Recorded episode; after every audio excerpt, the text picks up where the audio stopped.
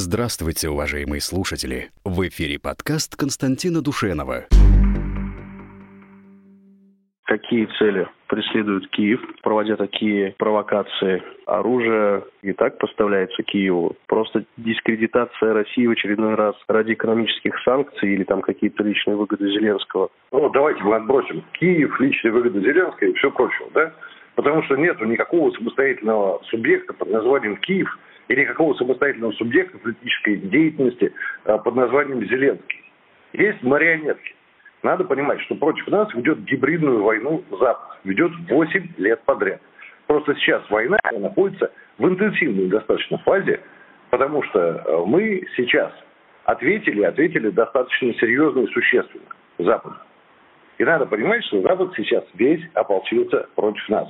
И война эта идет не только в физическом, понимаете, пространстве, но и в информационном, э, кроме всего прочего, понимаете, и жертвами этой войны являются и те люди, которые погибли в Буче, не от наших рук, а от рук наших э, врагов, предателей русского мира и русского народа. Вот. Это, но это на самом деле не так важно. Понимаете, жертвами этой войны в той или иной степени являемся все мы, русские люди, и неважно какие. Вы же поймите, даже вот эти вот э, гопники из Азова, расписанные свастиками, они же тоже русские люди, причем некоторые из них великороссы, а некоторые малоросы, но это тоже не важно. И они преступники, совершившие преступления на этой э, необъявленной войне, э, но тем не менее они же ее жертвуют. Потому что просто-напросто Запад с помощью цветных революций, организационных усилий, э, манипуляции сознанием в значительной очень степени, мы сейчас видим результаты манипуляции сознанием, да, он создал э, себе плацдарм, на котором вырастил славянское, по сути дела даже русское пушечное мясо, которое воюет против нас. Точно таких же русских великороссов и малороссов, как там на той стороне. Абсолютно таких же. Ну, поймите, да, в моих жилах течет украинская кровь. В кровь, э, в, так сказать, э, жилах наших добровольцев, которые сейчас воюют там, на Донбассе, тоже течет такая же, значит, э, часто украинская кровь. А в жилах тех, кто воюет против нас, часто течет кровь великороссов. Разницы нету. Мы один народ. Мы ведем сейчас, к сожалению, гражданскую войну. И это надо понимать. Да, конечно, Российская Федерация как государство ведет специальную войсковую операцию, специальную военную виноват операцию. Но на самом деле эта операция при этом на самом деле является частью той войны не на жизнь, а на смерть, которую нам объявил Запад. Причем Запад использует дешевое и абсолютно ему ненужное вообще пушечное мясо. И главная идея Запада с тем, чтобы она такая, она очень проста. Война должна быть как можно более ожесточенной и длиться как можно дольше. Вот это основная идея Запада. Основная идея Запада – это ослабление России.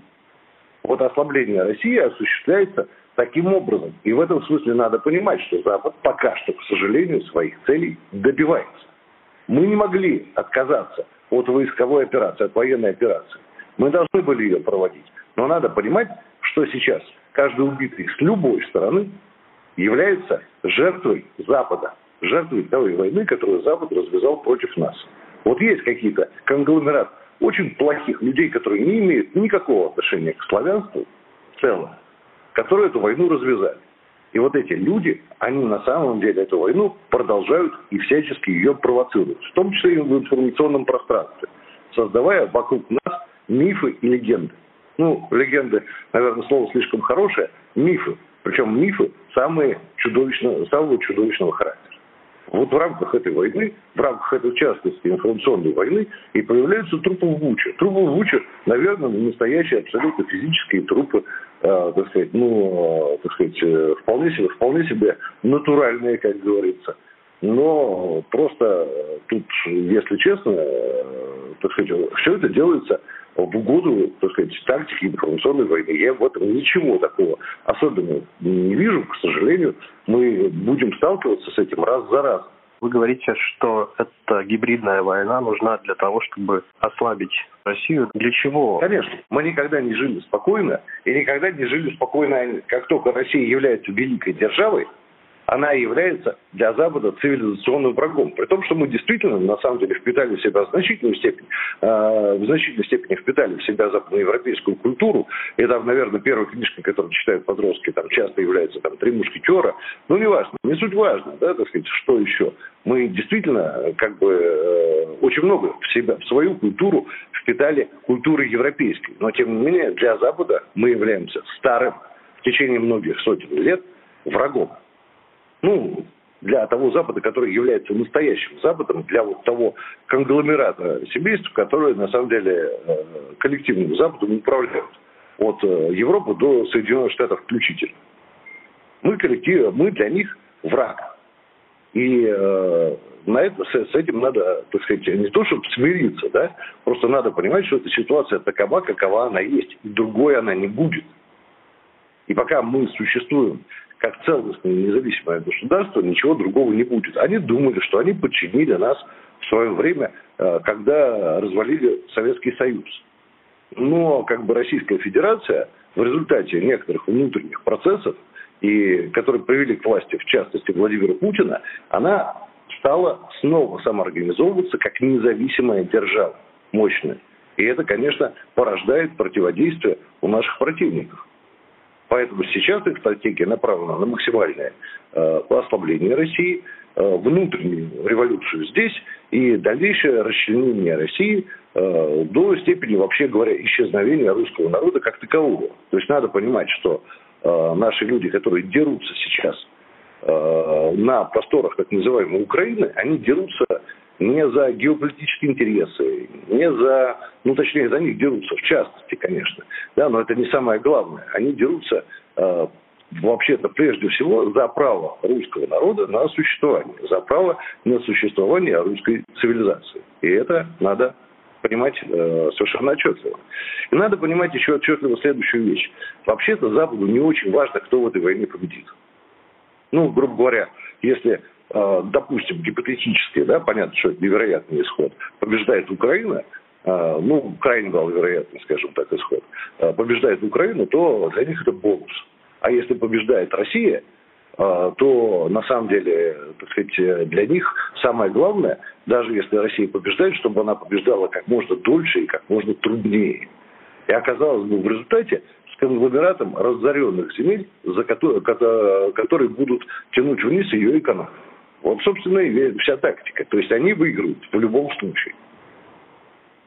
Александр... Но, к сожалению, мы сами оказались в такой ситуации, когда не воевать, ну, не проводить специальную операцию мы не можем. Мы ее должны провести до конца и завершить победой. Будет ли более активная поддержка, скажем так, э, даже если не самого НАТО, Польша, Прибалтика, их армии, но не НАТО в целом? На самом деле единственная страна, которая, у которой э, чешутся руки принять участие э, в, э, в сегодняшних событиях, это, конечно, Польша. Потому что у поляков многовековая историческая память, которая заключается в том, что им не хватает их холопов. Как они там выражаются? Кресеп сходни. Ну, в общем, вот земли Украины, они ощущают своими древними землями, которые они потеряли и которые им надо бы вернуть многочисленные восстания, происходившие в Польше, тогда, когда значительная часть Польши была разделена, ну, когда Польша была разделена, ее значительная часть, включая Варшаву, была территорией Российской империи, производились под э, лозунгом «отдайте нам наших холопов». Эта историческая память у поляков не ушла. Они могут претендовать на земли Украины э, легко. Но все же я думаю, что у них хватит, э, так сказать, э, разума не вступать в активную фазу боевых действий. Что касается всех остальных стран, вообще блока НАТО в целом, то им совершенно не нужно тратить жизни своих солдат на противостояние с нами. Они готовы вполне себе обойтись контингентами иностранных наемников, которых они на Украину уже посылают в довольно большом количестве. Ну, грубо говоря, с их точки зрения, это вот их лишний э, социальный балласт, который они туда сбрасывают. Поэтому, да, сейчас э, на территории так называемой Украины против нас воюют э, самые разнообразные наемники, это зафиксировано. Вон и французы из легиона воюют, и американцы тоже. Меня тут, так сказать, как раз перебросили совсем недавно. Ну, повезу в руки передали трофейчик американский военный жетон, снятый с убитого. Ну, бывает такое. Я, конечно, не уверен, что это доподлинный американец. Но, тем не менее, жетон армейский, настоящий, с номером, все как надо. Воюют разные, разные, э, разный социальный балласт западных стран. Против нас, конечно, воюют и воевать будут. И наемные специалисты, конечно, будут воевать. И это надо понимать, и это учитывать. И понимать, что мы влезли, ну, что мы сейчас вступили в очень непростую фазу нашего государственного развития. И пройти нам ее надо с честью, и мы сможем этого добиться только если мы консолидированно окажемся. Максимально. В том числе, если консолидированно окажется наша элита. Я, как вы понимаете, совсем недавно вернулся с Донбасса и собираюсь туда снова. А, собственно говоря, я сейчас занимаюсь формированием штурмовых отрядов с э, членом Союза добровольцев Донбасса. Штурмовых отрядов с э, добровольцев Донбасса. Многие добровольцы, тысячи добровольцев воюют уже сейчас. Я формирую новый отряд. Вот, я вам могу сказать, что все, чего опасаются люди на фронте, это только одно, на самом деле. По сути дела, они опасаются только одного. Какой-то измены в тылу. Попытки договорников в тылу. Вот так Александр Юрьевич, благодарю вас. Вы рассказали, что собираетесь снова на Донбасс с добровольцами, да? Ну, конечно. Работаете, братья. Больше ничего не могу добавить. Спасибо вам огромное. Спасибо.